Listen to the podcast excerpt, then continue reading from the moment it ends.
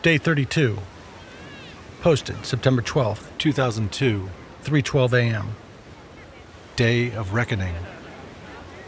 It's impossible for me to speak accurately on all the inner workings, jockeying, cajoling, manipulating, influencing, parlaying, and negotiating that go on the day after a session blows up to the proportion that Bitch Slaps has. Generally, because I'm not privy to most of it. I can assure you that were I able to document such events, this entry would be far superior in both its entertainment and informative value to anything that I've written to date.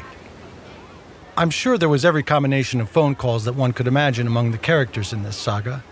Willie to Marv, Marv to Jeremiah, Jeremiah to Shorty Pants, Shorty Pants to Marv. You get the picture.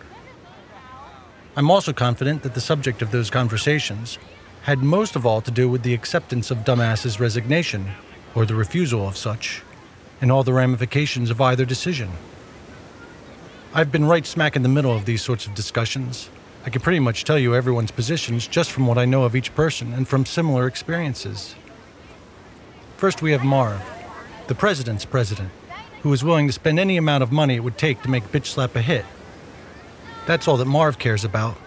The band that he paid $2 million for must be a hit. As far as Marv is concerned, he wants Willie to make him a hit record. If that meant hiring a drummer or finding a replacement for Dumbass, then so be it. Just so long as he delivers a hit. As if there is such a thing before the fact. Next, we have good old Jeremiah Weasel. Without a doubt, he would want to start auditions immediately. Most likely, he would want to audition drummers from once successful and now defunct bands so as to have a name player in the group. Shorty Pants, I don't know from Adam. If I had to guess, I'd say that Shorty Pants wants to convince Dumbass to come back. Shorty Pants likely worries about the ramifications of losing a band member and what that might do to Bitch Slap's chances of ever even getting a record out. Willie's easy. He, without a doubt, wants to hire a studio drummer lay down the tracks, lay down the overdubs, and get the hell out of here. Fingers, who much like me has no say so whatsoever in this decision, was probably hoping that Dumbass would have some sort of miraculous recovery and play drums again so that he could keep working. Me?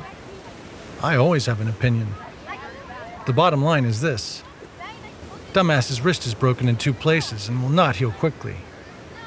Once it heals, It'll take dumbass time to get into his top form, which is, on his best day, shit. Dumbass is hardly a super important member of the band. He doesn't write any of the songs, he's not marketable, he's not particularly good looking, and he doesn't even keep a steady beat. So why the fuck keep him around just for the sake of keeping him around? He quit, so I say let him go.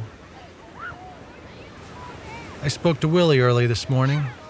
He wanted to record guitars on the tracks we already have, but ultimately that was going to have to wait until tomorrow. Willie would be in meetings all day, discussing the dilemma at hand.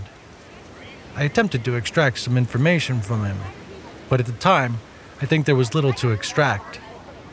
Today was Bitch Slap's day of reckoning. For me, it was just a day of rest, and a much appreciated one at that. Mixerman.